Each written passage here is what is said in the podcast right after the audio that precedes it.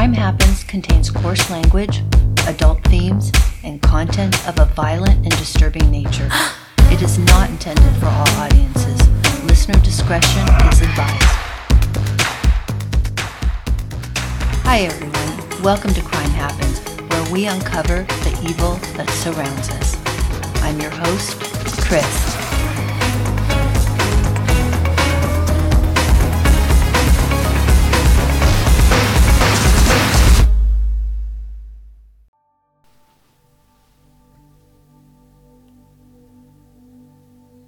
I love thee? Let me count the ways. We all know there are many ways to say I love you. James E. Carver claimed to love Heather Lynn Camp. In fact, he loved her to death. This is their story. Heather Lynn Camp and James E. Carver were not in a steady relationship. They would split up and get back together again. Sometimes they would even live together, but it didn't seem to last. Heather still saw other men, and Carver had a history of jealousy and violence. This is a deadly combination. At the time of this crime, Heather and Carver are together. She's collecting her belongings and preparing to move into Carver's camper. He claims to love her, but his jealousy is rapidly growing out of control. This episode takes place in Ohio. Ohio is a Midwestern state within the Great Lakes region of the United States.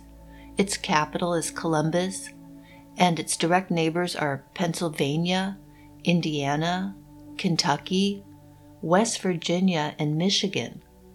In the southwest part of Ohio, we find the areas of New Vienna, Hillsboro, Wilmington, Greenfield, and Fayette County. These locations are all within a 30 mile radius of each other, and these are Carver's stomping grounds. The Ohio landscape has gently rolling hills and plunging valleys. Ohio has hot, humid summers and cold, snowy winters. I spent a few days in Ohio in the winter, and I can confirm the winters are very cold and very snowy.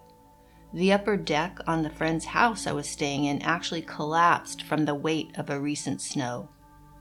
One of Ohio's many valuable resources is rock salt, and it could actually supply the country with salt for thousands of years to come. And they are ranked among the top producers of corn in the United States. Ohio has a lot of museums, including the Rock and Roll Hall of Fame, which is a very popular museum located on the shores of Lake Erie in Cleveland, the National Museum of the United States Air Force, the Pro Football Hall of Fame, and the House from A Christmas Story, which is not a museum exactly, but it's located in Cleveland. This state loves football. The American Professional Football League was founded in Ohio in 1920 leading to the formation of the current National Football League. Ohio also refers to itself as the birthplace of aviation. This is because they produced the first people to fly an airplane. The Wright brothers, who were the pioneers of aviation, were raised in Ohio. And Neil Armstrong became the first man to walk on the moon. New Vienna, where Carver was living, and its surrounding areas on the surface sound like they would be great places to live, but they have pretty high crime rates. Your chance of becoming a victim of either violent or property crime here is somewhere between 1 in 18 and 1 in 53, depending on the specific area. With opioid use declining in the area, the use of heroin and meth is on the rise. James E. Carver was born November 1, 1978 and he was 40 years old when he shot Heather Lynn Camp. At the time of his arrest, he was 6'3, 190 pounds. He has a lengthy criminal record and has been convicted of more than 30 offenses in Clinton County and Highland County courts of Ohio, including aggravated assault, attempted abduction, domestic violence, receiving stolen property, disorderly conduct, assault, and endangering children. At the time of this crime, Carver was living in a camper in New Vienna. New Vienna is located about halfway between Columbus, the state capital, and Cincinnati, which is on the southwest border of Ohio. Heather Lynn Camp was born September 30th, 1985, and was 33 years old when she died. She was living in Wilmington, Ohio, just prior to her death. Heather was in trouble with law enforcement. She used methamphetamine and had outstanding warrants for her arrest. She even spent time in jail for various misdemeanor offenses such as theft. But she had a family who loved her very much, and she had a close relationship with her mom and daughter. She's survived by her mom, Mary Camp, her siblings, Brandy, Tina, and Daniel Camp, and her teenage daughter. From her obituary, she is described as follows quote, Heather was a fun, free spirited, loving person. It was a Sunday afternoon on February 17th, 2019, when Heather and her friend Tyler Lawrence decided to go to Walmart in Hillsboro. While they were driving to the store, they spotted Carver following them in his black Chevy Trailblazer, so they sped up, trying to lose him. Based on court documents, Heather and Carver had made plans to have dinner together that evening, and it was now between 4 and 5 p.m. So Heather asked her friend Tyler to drive her to El Dorado Mexican restaurant in Wilmington to meet Carver, which he did.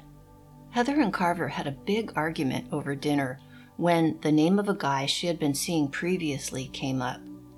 According to Carver, Heather told him she bumped into this guy at Walmart earlier. When Carver and Heather left the restaurant, they went to go visit her sister.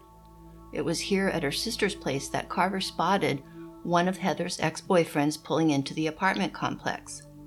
Heather was in the apartment for almost 30 minutes while Carver waited outside. He began texting her and asking her what was she doing. She responded by asking him, "Why are you being such an asshole?" According to court documents, Carver was known to be very jealous, and there was a history between him and this ex-boyfriend. Carver's jealousy sparked an argument between Carver and Heather, and he accused her of cheating on him. From her sister's place, they drove to Carver's camper in New Vienna. When they got inside the camper, Carver proceeded to beat Heather severely while accusing her of having a sexual relationship with this other guy. After the beating, Carver was still pissed. He sent his friend Roy Donahue a text, letting him know he was looking to get his hands on a gun. Donahue wrote back and confirmed that he had a Ruger 22 caliber handgun that he could loan him. Donahue stated that he got the gun from a friend of his in Fayette County. Carver and Heather drove to Donahue's home to pick up the gun. It was just turning dark when they arrived at Donahue's. Donahue brought the gun out to Carver's car in the driveway and handed it to him, still in its holster, loaded, and with the safety on. He also stated that Heather was sitting in the front seat with Carver as he handed over the gun. It's not clear if Heather knew Carver was going to pick up a gun when they drove out to Donahue's. And it was only a matter of minutes after being handed the gun while they are still sitting in the car together that Heather took the gun out of its holster, turned the safety off, and proceeded to shoot Heather at almost point blank range in the chest. Heather didn't have much time to react, even if she could. Considering she has just been severely beaten and her eyes may be swollen shut, among other injuries, it's difficult to know the state of her mental and physical condition. The bullet did not exit her body but remained lodged internally. According to the autopsy results, the quote, bullet grazed her thoracic aorta, went through her liver, esophagus, and diaphragm, lodging in her thoracic spine. After he handed over the gun to Carver, Donahue went back inside his house. Carver and Heather sat in the driveway for a few minutes before taking off. Donahue said he didn't hear a thing. He did not hear any gunshots from inside the house where he would have been about 80 feet from their car. Heather didn't die right away from this gunshot wound. Instead, she bled out internally, very painfully, and very slowly over the next 48 hours. Dr. Casto, who performed the autopsy, testified that they, quote, found blood in the chest cavity, and belly, testifying that she had over two liters of internal blood loss. Given her size, she had lost a lethal amount of blood, almost half of her blood, internally. After shooting Heather, Carver took her back to his camper where he had sex with her. According to Carver, it was consensual and Heather was fine. He said she complained about a little bit of back pain, but she was fine. But she wasn't fine. She had been beaten severely and shot in the chest. And in addition to that, Carver has now raped her. Heather was in no condition to resist or to engage in sex, even if she wanted to. I don't believe for a minute that she did, and neither did the jury. After the rape, she gets up to use the bathroom but collapses because she can't walk. So Carver and Heather spend Sunday night in his camper and stayed there until Monday night, February 18th. Starting Monday morning, Heather's mom is texting Carver asking about Heather and he tells her Heather is fine. Her mom texts again later that day and asked him to have Heather call her. Carver tells her that he gave Heather the messages, but Heather won't listen to him and call her. Carver stated in court documents that Heather didn't want to go to the hospital. He claimed that she was too worried about being arrested for outstanding warrants to go. Sometime during that night, Carver changed Heather's clothes and put the bloody clothing she was wearing into a trash bag. It's Monday night now, and Carver's hungry, so he puts Heather in the car and drives to Frisch's Big Boy restaurant. Apparently, Frisch's missed an item on his order, so he drove to Burger King to get what he wanted. Heather didn't eat anything. It's hard to believe she is even conscious. It's been about 24 hours now since the beating, shooting, and rape. Carver admits that at this point he's starting to become concerned about Heather's condition. Just not concerned enough to call 911 or take her to the hospital.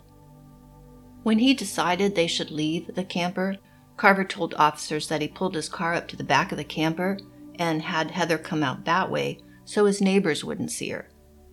The fact that he felt the need to hide his activities from his neighbors clearly demonstrates he is more concerned about himself than Heather's well being. Does he call 911? Does he take her to the hospital? No. He puts her in his car and drives her to the house of some friends, Bobby and Kaylee Kinnison. Carver actually stopped by their place on Sunday, the day of the shooting, to drop off some drugs to be sold. Bobby Kinnison and Carver are in business together selling drugs. Carver supplies the drugs, Bobby sells the drugs. All of these folks, Heather, Carver, Bobby, Kaylee, are using the drugs. Bobby and Kaylee admit that on Sunday they had already been up for days using meth. Now it's Monday night, and Carver's going back to the Kinnisons, this time bringing Heather. Carver and Heather got to the Kinnison home at about 8 p.m. Once he arrived at their home, he sent Bobby Kinnison a text message saying somebody had been shot and to open the garage door. Carver told the Kinnisons that another man accidentally shot Heather as the man was attempting to shoot him. You needed to climb a flight of stairs to get to their apartment. Since Heather was no longer able to walk on her own, Bobby and Carver had to carry her up the stairs. They placed her on a futon in the living room. Both the Kinnisons could see that Heather was in bad shape and tried to convince Carver that she needed to be taken to the hospital. Carver was adamant claiming that Heather did not want to go to the hospital because she had outstanding warrants and was afraid of going to jail. They also described him as being very unsympathetic and agitated. Kaylee Kinnison testified that Heather's face was swollen and bruised and looked as though she had been beaten up. Quote, her face had been badly bruised, her eyes were swollen shut, she had swelling around her rib cage and very labored breathing. Kaylee also testified that Heather was, quote, still slightly lucid. Uh, she could still move around a little bit. Uh, she could move her arms, but other than that, she needed, at that point, she needed help. Kaylee also said the whole time she was talking with Heather, Carver was standing menacingly over her shoulder. Heather actually showed Kaylee the bullet wound in the center of her chest. She said repeatedly that her left shoulder hurt and she was having a lot of pain in her left side. Upon hearing and seeing this, Kaylee said she helped Heather into a seating position and examined her back looking for an exit wound. There was none. I can't help but wonder how Kaylee and Bobby might have reacted differently if they had not been up using drugs for days on end. Kaylee said she was too scared to call 911, so she called her mom, Mandy Knisely, to come over and check on Heather. When Kaylee's mom got there, she found Heather in the living room lying on a futon. She could clearly see that Heather was in desperate need of medical attention, but she didn't call 911 either.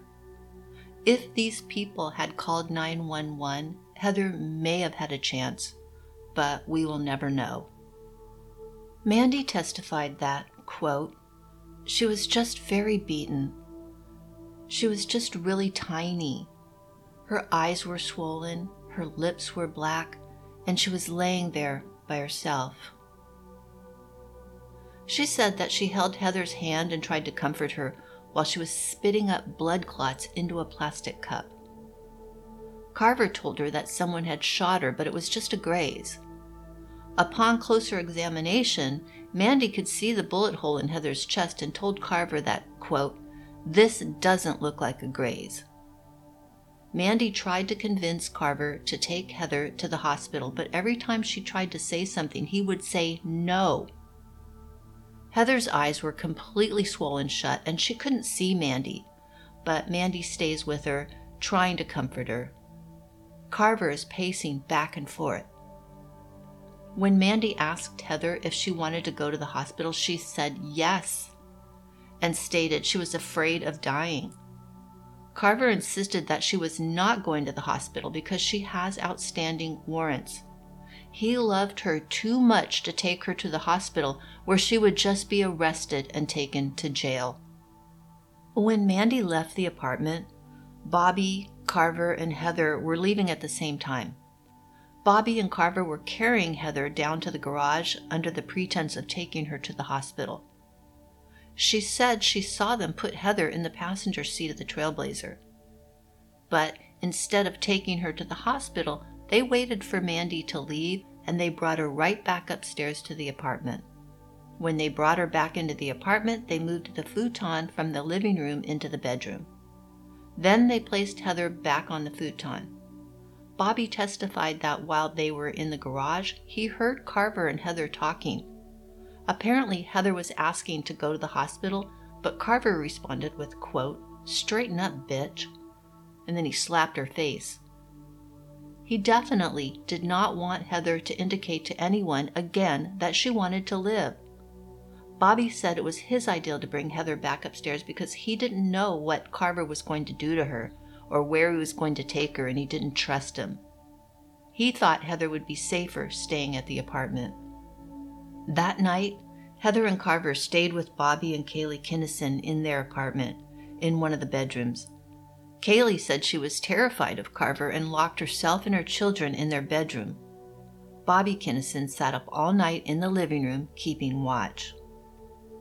According to Carver, at about 3 a.m. on Tuesday, February 19, 2019, Heather indicated that she had to use the bathroom. He tried to help her get up so that she could use the bathroom, but she ended up urinating on herself. Then, a couple of hours later, at about 5 a.m., Bobby Kinnison finally took Heather to the Greenfield Adena Medical Center ER. Bobby told the hospital staff that he found Heather down the street, but he didn't tell them that she had been shot. He didn't know that Heather was already dead, but when he carried her into the ER, he did notice that she felt limp. Initial attempts in the ER to resuscitate Heather failed. Dr. Jill Eipert, the emergency room physician, didn't realize yet that Heather had been shot. After the first attempt to resuscitate her failed, they decided to intubate her. This means putting a breathing apparatus into her mouth and then into her airway. As the doctor was doing this, she noticed that Heather's jaw was stiff. At this point, the doctor realized that Heather was dead and that rigor mortis had already started to set in. This is also when the doctor notices the head and facial injuries sustained by Heather, the deep dark bruising around her eyes, and the fact that they are both swollen shut led the doctor to wonder if she had been beaten to death. She asked that the police be called because this definitely looked like a suspicious death. The doctor also became concerned about the possible internal injuries and ordered an ultrasound. The ultrasound quickly revealed the blood in Heather's abdomen.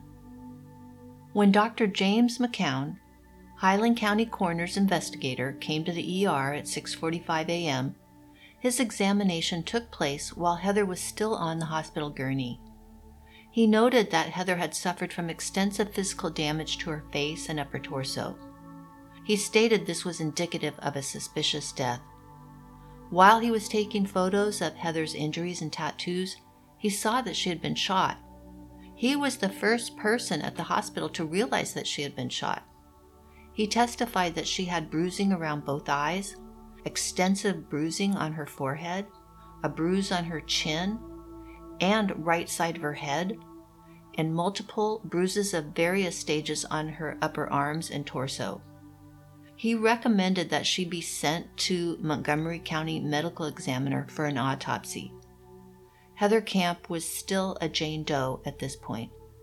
Assistant Deputy Coroner Dr. Brian Casto testified that Heather's hair, head, and face were badly beaten and bloody. In fact, Detective Vincent Antinor, one of the investigating detectives, attended the autopsy and testified that Heather had been beaten so badly it was difficult to recognize her. The autopsy revealed the cause of death was a gunshot wound to the chest at close range of an inch or less. Dr. Jeff Beery, Highland County coroner, confirmed that Heather had been beaten severely, but her cause of death was a close range gunshot and manner of death was homicide. It was his belief that her death occurred about 3 a.m. on Tuesday morning. He stated that it was common for a person's bladder to empty at the moment they die. This would coincide with the time that Carver said he was helping Heather to use the bathroom and she urinated on herself. Later on that morning, after Bobby had taken Heather to the hospital, Kaylee used Carver's Trailblazer to take her daughter to school. It was during this trip that Kaylee found a shell casing on the floor of the vehicle on the passenger side. The Kinnisons testified that they saved the shell casing and hid it in their kitchen cabinet in a box that contained other bullets. Carver left their house around 9 a.m. Tuesday morning, but returned later that day with a woman and a pizza. Carver seemed, quote, nervous and on edge. The woman he brought over was suggesting that Carver put seat covers on his trailblazer. I am guessing to cover up blood that may have gotten on the seat. Mary Camp, Heather's mom, had been trying to get a hold of her daughter since Monday morning. They were in the habit of talking to each other every day, and when she didn't hear from Heather, she became concerned. She wanted to talk to Heather about turning herself in and facing her outstanding warrants. When she couldn't get through to Heather, she began texting Carver to see if he knew where she was. On Monday, the day after he shot Heather, Carver lied, telling Mary that Heather was just fine. After Bobby dropped Heather off at the hospital, Carver started trying to cover his tracks and go into hiding. He was hanging out at the home of an unidentified female friend. Carver has Heather's cell phone and turns it on intermittently to see if there's anything he needs to know about any text, voicemails, he's checking those. He cleans out his Trailblazer in an attempt to get rid of evidence, and he deletes his Facebook account. A couple of days later, Carver texted Donahue to let him know that he had returned the gun. He said he had put the gun in Donahue's truck. Donahue went to look in his truck, and sure enough, the gun was there, but the holster wasn't. He took the gun back to his friend's house wrapped the gun in a plastic bag, and placed it into a clothes dryer. Tyler Lawrence, Heather's friend, was very helpful. He was able to identify Bobby Kinnison from hospital security video, and give law enforcement Carver's name and address. On Wednesday, February 20th, a search warrant for Carver's camper is executed. During this search, they find Heather's identification information, 22 caliber ammunition, the clothes she was wearing when she was shot, which included her pink bra and gray shirt with bloodstains, her blood, which was spilled and spattered throughout the camper, and they found James and Heather written on the wall. They also found the blood-stained jeans that Carver was wearing when he shot Heather. Law enforcement also found that Carver had texted an unidentified individual to go to his camper and get rid of Heather's things. Since they found so much of Heather's stuff in the camper, this friend must not have done what Carver asked. A search warrant is also executed at the Kinnison residence. In their apartment, law enforcement found the spent shell casing that Kaylee Kinnison found on the floor of Carver's Trailblazer when she used it to take her kid to school, and later hid in their kitchen cabinet, and they found Heather's blood. Heather's death sent dogs, helicopters, and detectives on a three day statewide manhunt that ended with Carver's arrest. On Thursday, February 21st, he's tracked down by the FBI Violent Crimes Task Force in Dayton, Ohio. Law enforcement is watching the home where he was hiding out, and it is not long before they spot him exiting the house. He runs out of the house and up to a car being driven by another friend, and he yells for his friend to go, go, go, but he doesn't get away. Instead, he is immediately arrested. Once in custody, Carver admitted that he shot Heather, but he tried to say that it was an accident, that he only wanted to scare her. He also stated that he originally wanted the gun to deal with a different situation, one that had nothing to do with Heather. He also admits to hitting her prior to the shooting and having sex with her after the shooting. A search warrant is then executed for the house he was hiding out in. In the search, they find boots belonging to Carver with Heather's blood on them, which Carver had placed in a trash can. He was obviously trying to hide evidence. Carver was held on a $1 million bond. When Carver went to Frisch's on Monday night, security video showed that he drove right by the Highland District Hospital emergency room. He made sure to get the missing item from his fast food order, but he refused to take Heather to the hospital. He loved her too much to do that. A number of people came into contact with Heather after her obvious beating and gunshot injury, but none of them called 911. Not a single one of them did anything to help her. Carver, who claimed to love Heather, did not call 911 or take her to the hospital. The Kinnisons, who had been up for days using meth, spent a significant amount of time with Heather and Carver and still did not call 911. Kaylee's mom, Mandy Niley, who was also a meth user at the time, saw what terrible shape Heather was in but did not call 911. The primary reason given by these folks is that they were scared. The Kinnisons said that Carver told them he had connections with a group called the Brotherhood. They were also scared of getting in trouble themselves since they were using and or dealing meth. They were afraid Carver would do something to their family, describing him as menacing. In conclusion, Heather Camp and James Carver had a volatile relationship. It wasn't uncommon for them to break up and get back together again. Sometimes they even lived together, but it didn't last long. The evidence suggests that jealousy was a possible motive for shooting Heather. Heather had relationships with Tyler Lawrence and two other men. Tyler was the guy driving her around on Sunday. He took her to Walmart and he took her to the El Dorado restaurant to meet Carver for dinner. Carver freely admits to knowing about her other relationships, but states that the only relationship he just couldn't tolerate is the one she had with Tyler Lawrence. Given his known track record for violence and trouble with law enforcement, jealousy as a motive for the shooting is easy to believe. Prior to being shot, Heather was also beaten. Her face, head, and scalp were badly bruised and beaten, so much so that her eyes were swollen shut. In fact, Dr. Casto, who performed the autopsy, testified that he identified early cerebral edema, which is swelling of the brain. This would indicate that she was beaten so badly about the head and face that her brain began to bleed and swell. The evidence also suggests that by the time Heather Camp reached Carver's camper after being shot at point blank range, she would have been debilitated both mentally and physically. According to court documents, Dr. Casto testified that Heather would have been in great physical pain very early on in the process.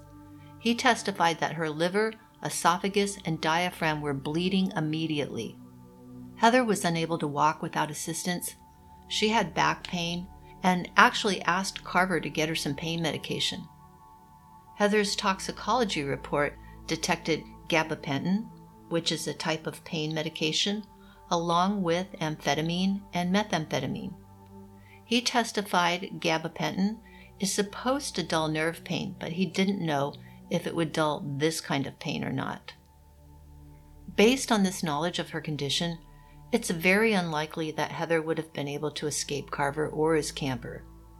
Carver admitted in his interview with detectives that Heather cried out right after being shot, quote, Motherfucker, you shot me. Carver even stated about Heather after he shot her, quote, She's not fine. She's like in shock. The bottom line is this was not an accidental shooting, and this was not consensual sex, as Carver claimed. This was murder, rape, and assault. Heather's last 48 hours of life were lived in agony. Investigating Detective Antenor testified that Carver made approximately 7,000 calls from the Highland County Jail while awaiting trial. Detective Antenor stated that he regularly reviews the calls made from the jail, and one call in particular caught his attention when he reviewed Carver's call log. Carver made a phone call, which he told the other speaker that he, quote, knew the safety was off the gun. Carver was charged as follows Count 1 Murder, in that on or about February 17, 2019, that he purposely caused the death of Heather Lynn Camp. Count 2 that on that same date, Carver did have a firearm on or about his person or under his control while committing the offense of murder and used it to facilitate the offense. Count three, that on that same date did engage in sexual contact with Camp, knowing that her ability to resist or consent was substantially impaired. Count four, illegal possession of a firearm due to prior convictions of domestic violence. Count 5. Domestic violence is alleged against Carter. It is stated that Camp had the appearance of physical injuries of being beaten Count 6. This count alleges that from February 17th through the 21st, 2019, that Carter did alter, destroy, conceal, or remove a thing with the purpose to impair its value or availability as evidence while on the run from law enforcement. The trial began Monday afternoon and continued Tuesday afternoon and all day Wednesday, with the closing arguments and jury instruction presented Thursday morning. The case was handed over to the jury Thursday at 11:25 a.m., with deliberations beginning after a lunch break for the jury. The jury handed over written notice that verdicts on all 5 counts were reached at 5:30 p.m. Thursday evening. A jury of 9 women and 3 men returned guilty verdicts on all charges except to count five domestic violence. Instead, he was found guilty of the lesser charge of assault. After the guilty verdicts were read and prior to sentencing, the following took place between Carver and Judge Rocky Coss. The Highland County Press reported this exchange from the courtroom. Quote, Carver asked if he could face the members of the victim's family who were seated in the courtroom, then cried as he stood and spoke to them. I'm sorry, he told them. I wish I could bring her back. I'd give my life for her, I swear. I'm sorry for your loss. I'm sorry. One of the things that struck me is that supposedly the reason you went to get the gun was to go after someone else, Coss said. Yet the only action that took place is you shooting her. For the rape charge, Coss said there is no way I can believe a woman who'd been shot would have the slightest thought of having sexual intercourse voluntarily. It doesn't make any sense, Coss said. It is totally disregarding her condition. It was callous and showed total indifference to her life and situation. The judge told Carver his indifference was also shown throughout the screenshots of texts Carver sent to another woman on the morning of the victim's death. Within minutes of knowing she's dying or realizing she's dying, you're texting another woman, Coss said. On the day you're found, you're in the company of another woman.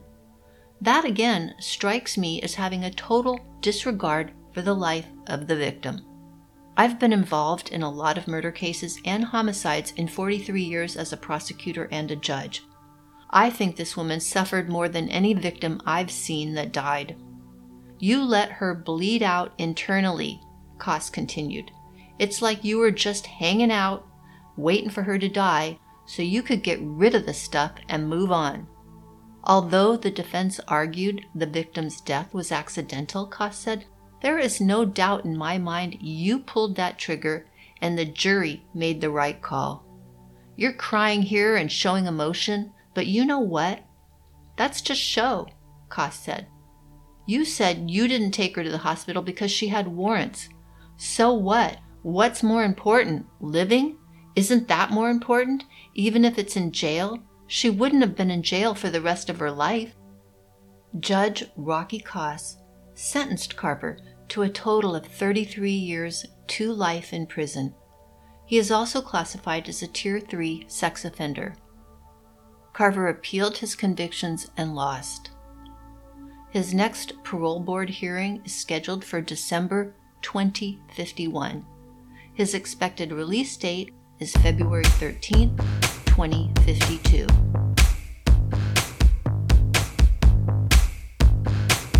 And that will do it. Thanks for joining me once again on Crime Happens.